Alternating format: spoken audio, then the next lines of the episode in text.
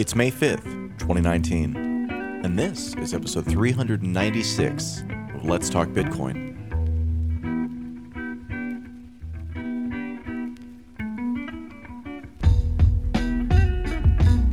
Hey folks, I'm Adam B. Levine, and on today's episode of Let's Talk Bitcoin, I'm here with Stephanie Murphy, Hi. Jonathan Mohan, Hey, hey. and Andreas Antonopoulos. Hello. So today we're going to be discussing a couple of topics. We'll kick things off with a technical topic, at least a little bit technical, on recently launched for developers Loop Out for Lightning. Then later, we'll dip our toes into the latest fork of a fork controversy with lawsuits, delistings, and other allegations, along with lots of drama to see if anything sticks. Thanks to all the hosts and to you listeners for sitting in on today's discussion. So, Lightning. Well, it's been a long time coming. I'm honestly getting a little bit excited about it at this point. Technology's always been really promising, but there are all of these little details which might be insignificant in the big picture, but which matter a lot for usability, especially usability for people like me, and really for the usefulness of the system. Which brings me to a new improvement in Lightning called Loopout, specifically, is what we're going to be talking about today. I'm going to read a little bit from the blog.lightning.engineering blog from their post on this uh, in a section entitled Loopout, a Tale of Lightning Pizza. Quote, one day, a new company launches that's selling pizza on the Lightning Network called Backgammons. And it turns out that they're selling lots of pizza. But over time, the capacity of Backgammon's channels get filled with the Bitcoin they've received on Lightning, at which point they're unable to accept more payments. Backgammon can then use Loopout to move funds out of Lightning and into a Bitcoin wallet, cold storage, or fiat currency via an exchange. This emptying of the channel allows them to then receive more payments and continue the cycle of selling pizza and looping out again. Further, when a merchant like Backgammon first joins a Lightning network, they can use Loopout to get initial receiving capacity as well. As a result, new recipients on the network no longer need to rely on others to open a channel for them before they're able to start receiving payments. So, capacity has kind of always been an issue within uh, the Lightning Network, right? It's been one of the big question marks is that unlike with Bitcoin, you can't necessarily send your entire balance in a single transaction. You have to instead kind of utilize the network in order to route from hop to hop. And each of those different hops might have different capacity limits. This is clearly kind of trying to tackle that. Andreas, can you kind of help us understand a little better what's going on here? The fundamental issue to understand here is not so much capacity, it's rather that lightning channels are asymmetric, meaning that when you have a channel, there's a local balance and a remote balance. The local balance is the balance of Satoshis you have on your side of the channel. And that's the amount that you can send out from that channel, either when you're routing or making a payment yourself. And the remote balance is the balance that can be sent to you that the other party holds on a channel that can be sent to you. And that sets the limit on how much incoming payments you can have. Now, imagine you're running a store, as in this example, and you have a bunch of incoming channels with balance on the remote end, and you need that so that people can send you payments or route payments to you. And let's say your store is successful, and so people make payments, and some of that remote balance becomes local balance and moves to your side of the channel, which means you've earned it. Great. So your local balance is increased. If that keeps happening, eventually you're going to run out of remote balance. All of the channel capacity is going to be on your end because you've already received all of it. Now, you have two options. One is to have other people create new channels or close channels and reopen channels. So the problem is rebalancing. Channel rebalancing is the idea here. And the way to solve that is effectively an atomic swap between on chain and off chain funds, which is called a submarine swap. And that type of swap is what loop out or loop in implements. So Loopout is built on top of the technology that we were talking about a couple of weeks ago called submarine sends. And so this is another layer effectively built on top of that framework. Yeah. So here's a simple example. I've got all of the balance on my end of the channel, and I want to rebalance without closing and opening channels and incurring on chain payments. So, what I do is I need to find someone who's willing to take a lightning payment from me and in return send me Bitcoin, essentially swapping an off chain payment for an on chain payment. And that's what Lightning Labs will do for you through this service Loopout. Now, I could simply trust someone, kind of like an exchange, right? Where I make a deposit through Lightning and they then allow me to make a withdrawal on chain and make an on blockchain withdrawal. But the problem with that is trust, right? Because if I simply send them the Lightning payment and then they don't give me an on chain Bitcoin payment in return, I've lost my money. It's their custody. Okay, so when we're talking about finding that person who's going to provide the other side of the payment, is that something where Loopout is a mechanism that we both use together to coordinate the fact that we want to trade but don't trust each other? Or when I use Loopout, am I actually using it with Lightning, for example? Is there a company in the background that's going to be, you know, providing this sort of liquidity via Loopout? Yeah, so Loopout is a product offered by a single company that okay. provides these trustless submarine swaps so you can swap on chain for off chain and vice versa. It is an implementation of submarine swaps, which is effectively a protocol, which is a series of steps you take if you want to do a trustless swap between on chain and off chain funds. And that has been implemented in a product that's called Loop Out or Lightning Loop. So Loopout is a product by a specific company that uses the protocol that is Submarine sends.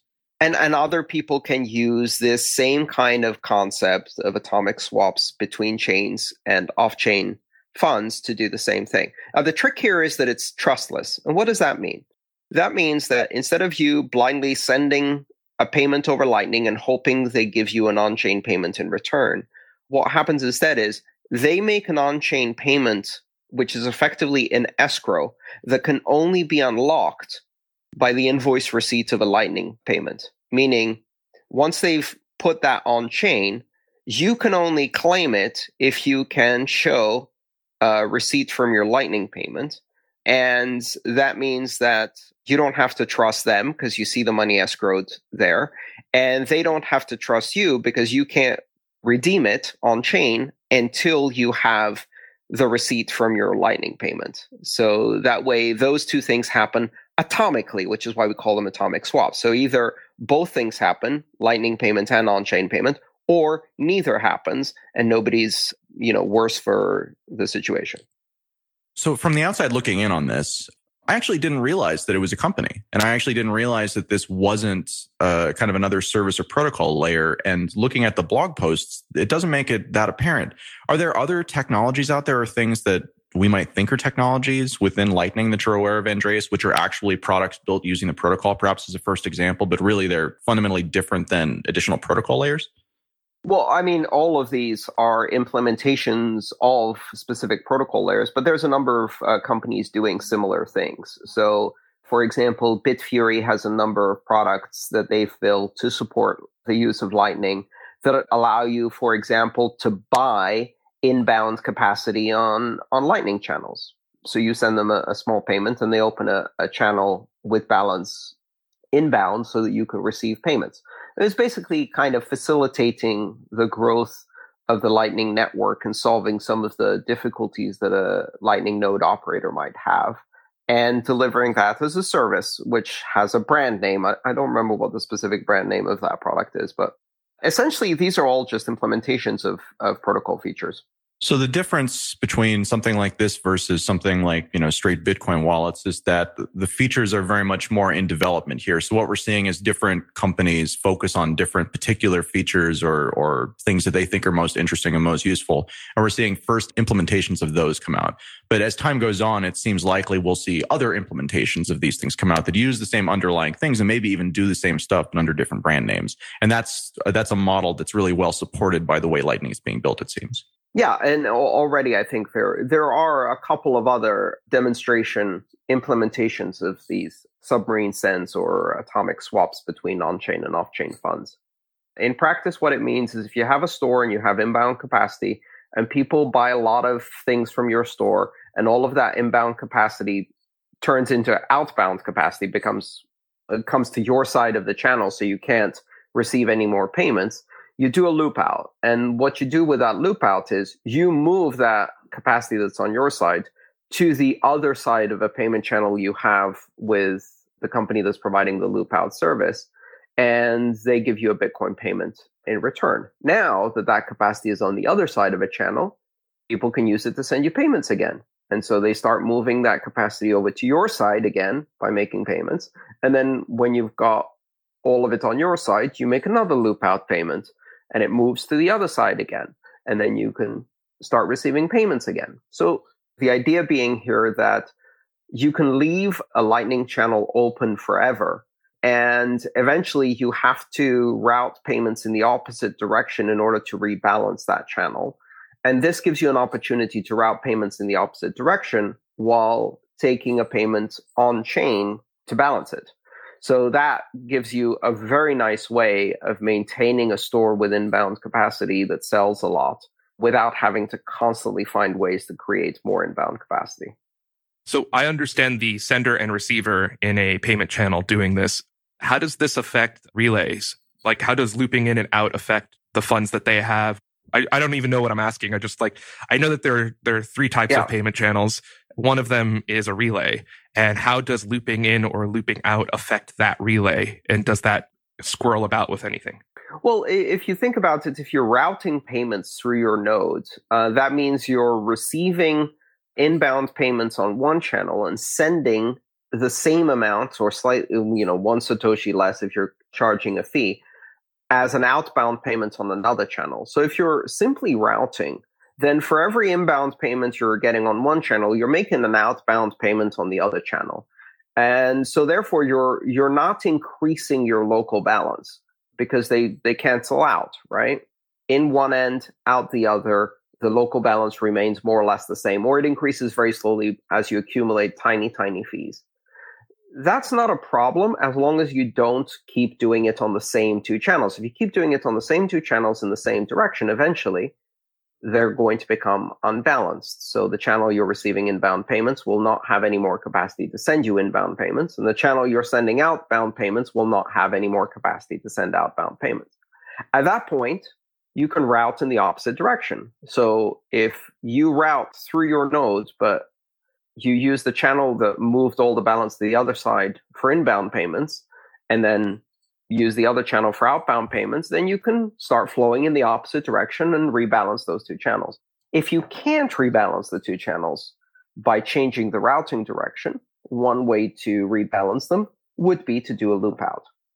So there's also a related technology called loop in, which basically is the same type of mechanism, but from the opposite direction. Yeah, I don't think they've implemented loop in yet, but the loop in concept is very similar. What you do is you make a payment on chain to a Bitcoin address, and in return, they send you a Lightning payment through the Lightning network of the same amount and that puts more balance on your end of the channel so you can route out. See, this is why I love uh, Bitcoin developers because when they create a new type of uh, smart contract, they first figure out how to get money out of the contract before they figure out a way to put money in the contract, which seems to be very smart procedurally when you're trying to put a lot of money into a smart contract. smart contracts are hard. Something to be learned from that, I, I think. Yeah. Essentially, this just gives us a broader range of tools for managing capacity. And effectively, I think in the long term, what we're going to see is these are going to be implemented as automatic features which are driven by APIs. So your node will contact a loop out provider, perhaps even negotiate the lowest fee for doing this kind of submarine swap to rebalance channels and finding one provider and executing one automatically when it needs to rebalance. This is not something that in the long run is going to be done by node operators. It's going to be done by the node software itself. Right. So when you say service, is this this is something that's automated? Is there an actual counterparty? Like am I using the company yes. to do this on my behalf? So this is sort of like a watchtowery service. Yes, it is. Okay. And there are many, many different services that can be provided to Lightning node operators to increase liquidity, capacity, or rebalance channels without incurring fewer on chain fees. Mm-hmm. And the, the bottom line is that all of these services can be essentially programmatically accessed, where the way I envision it in the future is you have a directory of providers that provide this service. Your nodes can discover who provides it for what cost and then select one based on some criteria how much it costs to do or how well their privacy policies work or whatever else you want to do and so these will become automated services that are part of the lightning network so it's been a little while since we've talked about Bitcoin SV. Bitcoin SV, the fork of Bitcoin Cash, which previously was a fork of Bitcoin, of course. Bitcoin SV has the noted distinction of containing Craig Wright within its community. And there was enough drama this week that it made it onto my list to actually talk about just because, man, I don't understand what's going on with that protocol. And yet I see some of the hardest core people who were in Bitcoin years ago have sort of collected themselves there and seem to be believe very firmly in it. So uh, today I just wanted to kind of talk about the craziness that appears to be going on over there and just the latest batch of it. Well, I can give you a technical analysis. So, uh, one of the key innovations here is that this new blockchain runs on a proof of drama consensus algorithm. And what it requires is every 10 minutes, a lawsuit is filed in order to progress the chain. And that way, the actual checkpoint mechanism, the hash of each block, is published in the core records as part of each lawsuit. That's not actually how it works, but it would be funny if it was.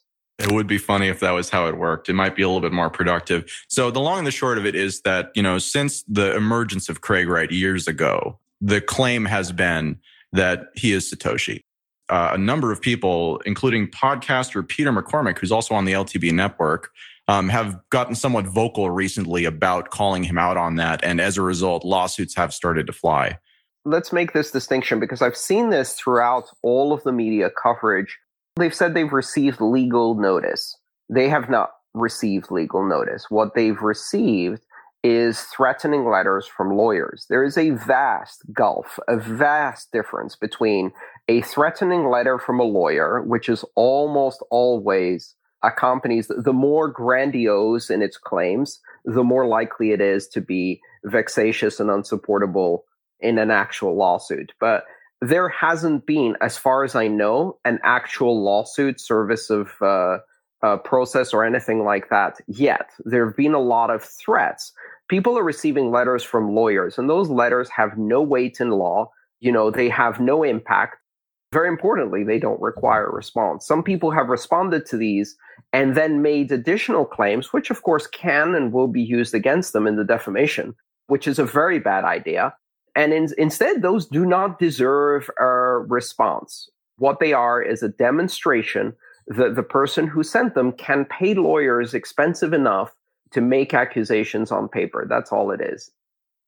I always kind of enjoy when uh, people who have a lot of money you know, start to fight and start to spend all that money fighting each other. That's like, I think that's one of the few good uses of lawyers is to really kind of drain some of that money out of that system. It's an entire sub component of the Bitcoin community that I've just not really, you know, dipped my toe into just because there's so much other stuff to try to be productive with. But it just keeps coming back to the least Satoshi way that Satoshi would right. validate himself would be litigiously. It would be through some sort of signing of a proof or a moving of a transaction or a propagation of a something. Well, that that requires actually having private keys, which may be a lot harder than than the burden of proof of uh, affording expensive lawyers, which is a much easier one to meet. Right. One starts wrapping their head or, or banging their head on the wall when it's like, you know, there's there's a very Satoshi way to do this, and I'm pretty darn confident that of everything he thought through, holding on to the ability to sign something that could validate who he was would be something he may do. Or if he made the choice to not do that, that was his desire to never be able to validate that he was who he was, which is a choice as well. It seems very out of alignment with who we think that person to be such that if the claim that Craig Wright is Satoshi is valid, then I'm not necessarily sure how much of that statement I would want to believe is true or even like be like, oh, you are Satoshi. Great. The desires or interest I had in your opinion on the basis of the way that I now see how you act is not one that I'm going to take with merit in how I decide how Bitcoin should evolve moving forward. Right. It would be bad for the Satoshi persona, not good for the Craig Wright identity, right? Like the definitive connection of those two things together, it seems like at this point would just be the end of the Satoshi legacy as something where people outside of that particular community think that this is a really important, you know, foundational point. I, I think based on its behavior. Yeah, it's sort of when it comes to Satoshi, it's like the, the god of the gaps, where wherever there's no information about the person, you can project into it characteristics that you appreciate. And then the more specifics you have, the less you can play around with the type of person you'd want them to be versus what they are. I'm just saying that the, the persona of Satoshi with the gaps in there that we've all projected into has a level of sway and value in what we believe that opinion to be because of that integrity in action. And if a person ends up be- being that who doesn't manifest that, then even if it is true that they are Satoshi, I wouldn't. People would lose faith. It's like, hey, that guy has a butthole like everyone else. Like, yeah. So exactly. Like, let's accept the simple fact that the Venn diagram of genius and the Venn diagram of asshole can have a very big overlap in the middle. And that's okay, right? Someone can be an, a genius and a supreme asshole at the same time. And that's the difference between appealing to the authority and credibility of a person as a whole versus respecting the work they've done in one narrow field. Not everyone is Madonna or U2. Like most artists are geniuses for like two or three years and then they crash and burn and never achieve right. their greatness again. Um, and some freaks of nature last for 30 or 40 years. And maybe if Craig Wright is Satoshi, that, you know, he had a few good years. I think there's very little evidence, and I'm not going to make any statements that, that land me in lawsuits, but there's very little evidence of uh, the association between Craig Wright and Satoshi.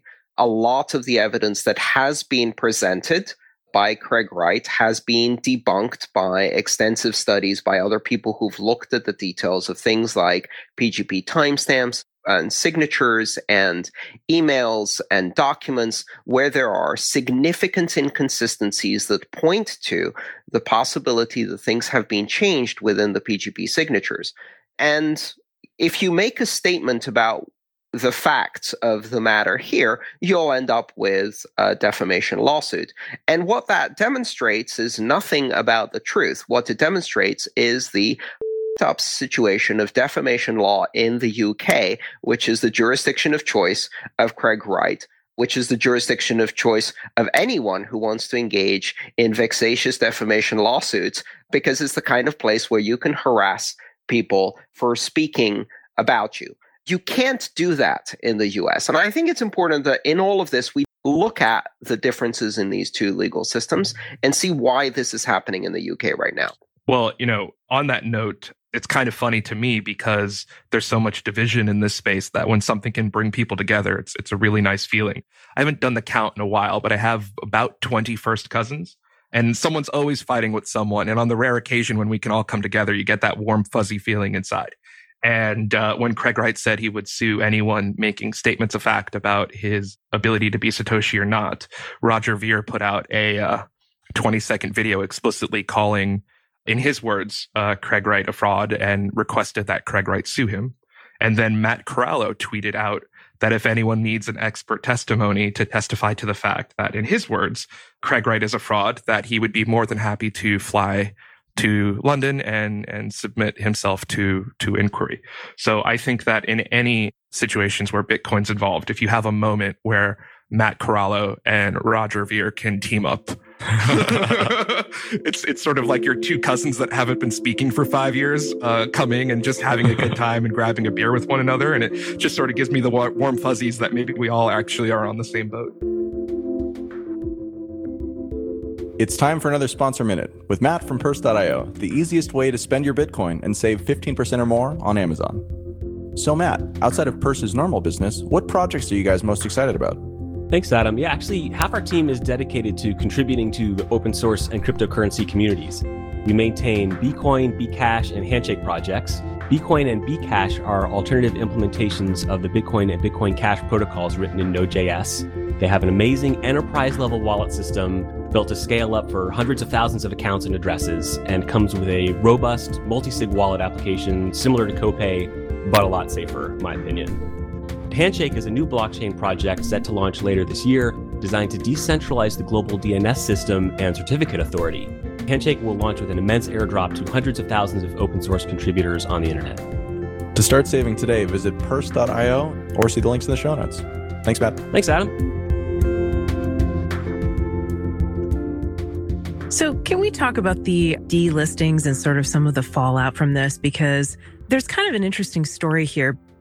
So, in response to some of the threats of litigious action, there have been some exchanges that have chosen to delist Bitcoin SV that were previously had Bitcoin SV on the exchange. And one of the ones that's getting the most attention is Binance. And the CEO was tweeting something like, I'm uh, cleaning it up a little bit. There's some more profanity in there, but enough of this crap, any more of this behavior, and we're going to delist Bitcoin SV. And, you know, some people were kind of complaining and saying, oh, you know, this is sort of arbitrary and it seems retaliatory. Uh, it seems like an emotionally based decision, right? It's like, uh, you know, this person doesn't like the way someone else is acting on Twitter. And so then they're going to delist the coin from the exchange. Isn't this kind of like a punishment? Does that set a scary precedent? Censorship. Right. and of course, it's not censorship. How dare a private company freely associate with people? My free speech. right. And Then that's the other argument on the other side is right. Like a private company, like an exchange can choose to do whatever they want for whatever reason they want. They're not bound by the government constitution that, you know, is supposed to ensure free speech. Like this is a totally different thing from censorship. This is not actually censorship.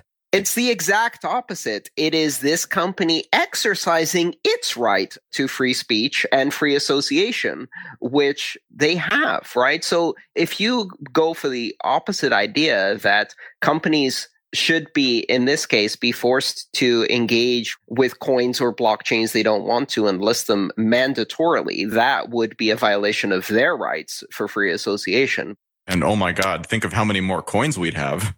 But I mean, this is the ridiculous knee jerk reaction you get from, I don't know what to call it, like non-libertarians posing as libertarians who who don't understand the basics of free speech, free association, and free markets. Well, you know, just to play devil's advocate here, like does it actually kind of set a scary precedent a little bit because it's essentially delisting a coin in exchange to a mob uprising and it, there seemed to be a lot of people in the industry who were just jumping on board with this i mean is that is that scary at all? Is that that exchanges can arbitrarily kind of delist a coin just because they don't like the people involved? Absolutely, it's scary. And what it does is it demonstrates the centralization and the uh, centralization of power and the impact that can have of custodial exchanges. It's nothing new here. It's that if you have points of centralization, those points of centralization can be coerced by governments, but they can also be coerced by mob sentiment and popular reactions and conventional wisdom and things like that. And, you know, if you're cheering this delisting now and calling the exchanges your heroes, give it a second, wait six months, a year, and watch the same exchanges refuse to adopt let's say a privacy positive soft fork in Bitcoin because they're being pressured to do KYC and they're not going to be your friends anymore, right? You can't like pick and choose principles. Yeah, it also is worth noting how many ways does someone need to do business with you that you're entitled to? So Satoshi made Bitcoin. Binance had three versions of Bitcoin listed on their exchange and they decided that they wanted to delist one of those three products. So even if Satoshi created Bitcoin and there are three Bitcoin and he, there are three different products, they're just deciding one of those three products they don't want to use anymore. What, why are you complaining? You're still 66% listed. yeah, I think I think Stephanie's point is really important here. Yes, on the one side, it's not censorship and we're going to hear all of these like screams of censorship as always. Uh, and i'm very much against censorship but uh, private forums have the right to choose who they associate with. And what you, we should be talking about is not censorship but centralization. Yeah. and the dangers of centralization whether we like what they're doing or not in this particular instance is that it puts the entire community and industry at the mercy of these organizations. And that creates very corrupting, powerful influence. Right. And, and everyone likes to think that it's, it's like bad debt, where if you get a bunch of, you know, C and D debt, you package it all together, it's AAA when it comes to decentralization. That, yeah, we have all these centralized agencies, but we have 50 of them. So when you package them all together, we kind of approach a, a pseudo A level decentralization, not realizing that just like with CDOs, the systemic risk is all tied to the same risk. So Binance delisting BSV all the other people piled on. It wasn't as if they were 30 siloed risks. You know, what's the probability of all 30 of them delisting at the same time? It's the fact patterns that got one to delist immediately followed through on all of them. So it's like mortgages where it's decentralization isn't a composite of a bunch of centralized things.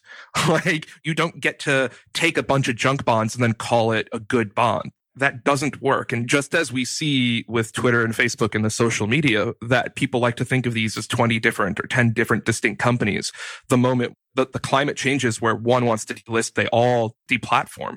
That with these centralized institutions, it's it's the same risk. And the fact that so many of them delist at the same period should make people realize just how precarious centralized actors are and just how co-tied they are when it comes to what people think federated means when it comes to decentralization or not.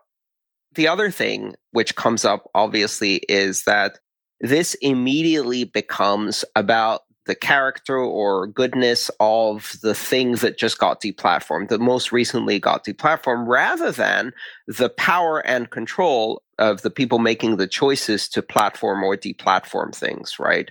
When we've seen this with deplatforming in social media, everybody's like, yeah, but he's a Nazi. yeah, but they're pornographers, right? So it's like, it's okay when you think that the reasons that people are exercising this very, very arbitrary power on this very, very centralized platform kind of align with your principles. You're like, well, I'm not going to shed any tears when the Nazi gets deplatformed or whatever. But the truth is that the criteria are completely arbitrary and they will use the same power to go after the people whose principles you agree with. So when it comes to deplatforming, for example, by the time they came for the Nazis, they've been doing 10 years of deplatforming sex workers and LGBTQ people and all of the other kind of powerless minorities before they get to hate speech. In fact, they had a cozy, cozy relationship with a lot of Nazis for a very long time and that was part of the argument that was made back in in the days when we saw this kind of thing start with Operation Choke Point, et cetera. Oh, and remember when uh, I remember hearing this argument a lot when uh, Bitcoin got this big bump in popularity because of WikiLeaks, where WikiLeaks had their PayPal account shut down and credit yes. card processors cutting them off. And uh, this is what got them into Bitcoin. And people were saying, wow, PayPal shut down WikiLeaks' donation account, but they're not shutting down this one that goes to like a KKK group or something. Yes, I remember that. I made that argument myself. There were yeah. at the time you could make PayPal donations. They've, they fixed that since, but by the time they came for WikiLeaks, they'd been going after all of these other people through Operation Chokepoint for a decade, right? The point I'm trying to make is a whole bunch of people cheered on this decision and were hashtag delist BSV and, and gleeful about that choice. Now let's look at the facts. First of all, what are the coins that Binance has not delisted that under the same criteria they probably should? Right? If we take them at face value and what they're saying is that, that this doesn't have kind of the characteristics of a legitimate system or or its leadership is suspect or whatever else they're using as justification for this i can give them a whole list of other coins that they currently list that that under the same criteria they should have delisted right? So they're not applying these things based on some kind of principle. No one is right the hypocrisy and self-serving on every side here is obvious and glaring. Well, I guess you could say Kraken did something a little bit different. They took a Twitter poll of their users or something, and they said, "Who thinks we should delist Bitcoin SV?" So they counted pitchforks. Yeah. Right. they responded to the mob pressure, but only after they carefully counted pitchforks. I mean, come on. What did they expect that poll to come out as? In fact, I think that's more cowardly. What I'm curious about is how much did this cost these exchanges, right? Like, I assume they had Bitcoin SV listed because they were making some kind of profit or they were benefiting from it in some way, right? They wouldn't have listed it in the first place. Were they? Because remember, this was a fork. So these exchanges consented to having Bitcoin Cash on their exchange after Bitcoin Cash forced themselves to have it. So these whole hard forks, we consent to have Bitcoin. Someone goes out and makes a new Bitcoin. And now there's this whole other asset that I didn't agree to on my exchange that I have liabilities against that I have to give to my clients. Now they did it again. And there are lawsuits pending at the moment regarding those liabilities. So if it don't list them, they face the risk of lawsuits. If they do list them, then they have to carry all of the maintenance costs and all of the troubleshooting costs as these change diverge and all of the mm-hmm. technical burden forever. It's just there was a very weird way that this went about getting on an exchange, which was you have it, now deal with it, not I would like you to take this. Yeah, I mean, that's true, but I still think if the exchanges really didn't want to like fully take on these forks, what they could have done is just not put it up as a trading pair, right? They could have just like hold on to whoever has a balance in their exchange. That's true, but you know, once you have the sunk cost of doing all of the work to just be able to give it to your clients, you might as well try to generate a modicum of revenue to get that sunk cost back. That's a good point. That's a very good point, Jonathan. But because the cost of, of supporting the chain enough to do withdrawals is already 98% of the work. Yeah. And all of your income is going to come from trading fees. So that, that's a really interesting point. I hadn't thought of that. What they said was without your consent, without your agreement, we're going to give you tens of millions or hundreds of millions of dollars of consumer liability of exposure against your exchange. And now in order to get rid of that liability, you're now forced to spend half a million or a million in exchange backend integration just to be able to offset this liability that I gave you, which ends up being 98% of the work needed to list it on my exchange so that you could then hope to maybe generate enough volume on it to then get recoup the sunk cost on it. Yeah. And, you know, I think in both cases with these forks, there wasn't enough notice to be able to kind of reduce that liability a bit by saying, okay, all customers, you have one week to withdraw any balance you have. Otherwise, when the fork happens, you won't get the other side there wasn't enough time to do that. And so the exchanges basically had this dropped in their lap. But to the point I, I made before, I think at least Binance, what they did was they said, this is, you know, uh, CZ Changpeng Zhao said, this is my decision. We're delisting it. And he, he took flack for that. And maybe you don't agree or you do agree with the decision, whatever, but he took that decision. It's funny because Jess, Jesse Powell from Kraken is usually quite outspoken and, and direct. And in this particular case, he went a, a, much more cowardly route, which was let's do a poll. I have no responsibility. Let's ask the mob what the mob thinks. well, yeah, no, I'm just thinking about the cost or the maybe it was actually better move from a financial perspective to dump this, right? And then let's not forget the cost of sort of the cost of energy associated with being kind of sucked into dealing with the community that's that could be considered draining or some people say toxic or whatever. The toll of drama. Right. I mean, that does cost energy. Like there is some real cost there. Oh, enormous. Seriously. So there's one other thing that sort of emerges to me about this conversation, which is that, you know, you're right. We are talking about censorship a lot of times when we're talking about how people perceive these actions to be taken. And this seems to run counter to the idea that cryptocurrency is uncensorable. And I think it might be worth having just a little conversation about the difference between uncensorable versus currently uncensored. Cryptocurrencies and blockchains at the base blockchain layer are, at least in theory, uncensorable. Uh, censorship resistant is a much better term to use there because they're not uncensorable. They're censorship resistant under certain conditions. Yeah, and exchanges are not exactly one of those conditions. They never were. Exactly. Exactly. Well, but that's that's my point. That's my point is that if I'm just using if I'm just sending a transaction from myself to anybody else, whether it be myself or an exchange, I mean, I suppose the miners could choose not to mine that, but if I have followed the protocol, paid the fees, then that is at least as far as I can tell, what I would consider an uncensorable transaction, right? There's no third party that can look in on this and say, we're not going to allow that. As long as 51% of the miners are acting honestly in order to earn reward according to consensus, yes, that's the main constraint. That's the condition under which the network remains censorship resistant. Okay, so given those things, if I send a transaction to an exchange, that transaction, again, unless the entire network has sort of turned against me, is going to get through, even if the exchange doesn't want it. Yeah. What the exchange has a choice about is what they do with it once they have it. And how they treat it within their particular system. So just because something is very difficult or very censorship resistant at the base transaction layer, well, once you put it into one of these third parties, it no longer has those characteristics for you. It might have those characteristics for the exchange because they're now the ones holding them, but you're basically at the mercy of that exchange because they can choose to censor as they did in this case. So Bitcoin SV might be censorship resistant or might be censorship proof you know, in theory at the base level. But once you put it into one of these exchanges or really any other third party, then all those characteristics no longer matter as far as your interaction is concerned. Because it's not money on the blockchain anymore. It's money in a custodial account, not your keys, not your coins. Uh, I think that there's a perception, at least with some people, that the idea that cryptocurrency is uncensorable or censorship resistant has implications once you go into these other places. Therefore, you're not allowed to censor it. But that's the difference is that with the censorship resistant base layer, you can't censor it except under these very specific conditions. Whereas in the exchange scenario, they aren't currently censoring it and might say that they won't, but there's nothing actually procedural or uh, systemic or protocol level that prevents them from doing that. It's all based on their continued decision making process. I think the, the other fundamental misunderstanding is the use of the word censorship to describe private action on a private forum, which to me is is nonsensical.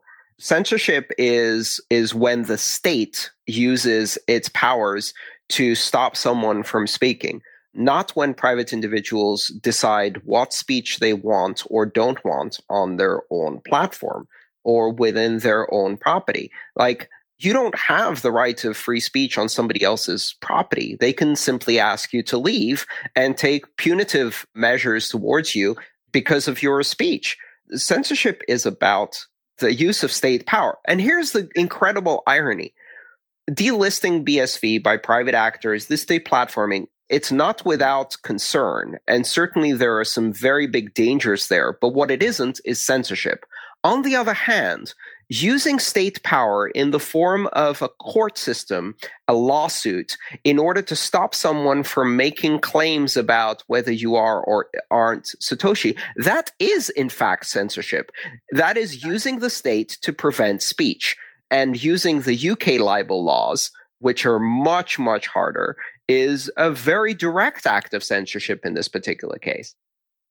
So before we, you know, recorded this segment, before we recorded this episode, we were kind of talking about that and whether or not just talking about this had the potential to open us up to liability. Andreas, you were telling me a little bit about uh, how liability for this sort of thing works in the UK versus the US system. Yeah, so it's important to realize that there's a vast difference between the UK and the US system. The UK system is almost entirely backwards from what the US system is. So, first of all, in the US, if you want to bring a claim of defamation, you have to show, especially if the person is a public person, there was an element of actual malice, meaning that the, the defamatory speech was intended to cause damage to that person. In the UK, the common law standard is liability. That means that if you say something that is not factually correct, even without malice, by accident, uh, you're mistaken about the facts, you are liable because you cause damage. So that's one thing. The second difference is that in the US and the UK, truth is an affirmative defense, meaning that if you can demonstrate that the statements are true, if the court is persuaded that the statements are true, then that's a valid defense for a claim of defamation. But the burden is completely different. In the US, the burden is on the plaintiff to prove that the statements were factually untrue. In the UK, the defendant of the of the defamation lawsuit must prove that the statements are true in the court and they cannot use the discovery process or anything submitted as part of the defamation lawsuit to make that proof. So they can't say, okay, you sued me for defamation. I'm now going to ask you to present all of these emails from these dates to help me prove that what I was saying was in fact true. You can't do that. In a US court, you can, which is why it has such a strong Streisand effect, which is why people don't get into defamation lawsuits in the US because they're going to be subject to discovery and they have the burden to show that the statements were made against them were untrue. Uh, and they can inadvertently help the defendant in the process of discovery. And finally, another basic difference is that in the US, we have at a state level a fantastic mechanism called a slap suit. S L A P P. And this is in many states, in fact, today, uh, what's called a strategic lawsuit against public participation or SLAPP. If someone sues you for defamation and you can demonstrate that they are a public person, the information that you published is in the public interest, and the purpose of the defamation lawsuit is to suppress speech that is in the public interest, meaning that it's a strategic lawsuit to prevent public participation and debate on this issue, they will summarily dismiss the defamation claim in the state courts and award you court costs, so your legal fees. So you can basically slap back on a defamation lawsuit, get it dismissed quickly, and get it dismissed prejudicially so they can't file it again and they have to pay your legal costs. That's a fantastic mechanism for free speech. Nothing like that exists in the UK. In fact, in the UK, the entire purpose of defamation law seems to me to be in order to help very rich people do strategic lawsuits against public participation. So, to simplify this, in the US, he would actually have to prove that he is Satoshi in order to effectively win that argument. Whereas in the UK, the person who is being sued has to prove that he's not Satoshi in order to not lose, right? That's correct. And so every time you hear our president, for example, say, we got to fix the libel laws and it's going to be huge. what they're basically saying is, I would like to have the same ability as they do in the UK to use money, power, and influence to prevent the public discussion of my failings. The strategic lawsuits against public participation should be able to proceed and work. And that will never happen in the US. And the reason it will never happen is because the First Amendment prohibits it very, very clearly and all of the legal, it would require major changes to, to constitutional law and precedent.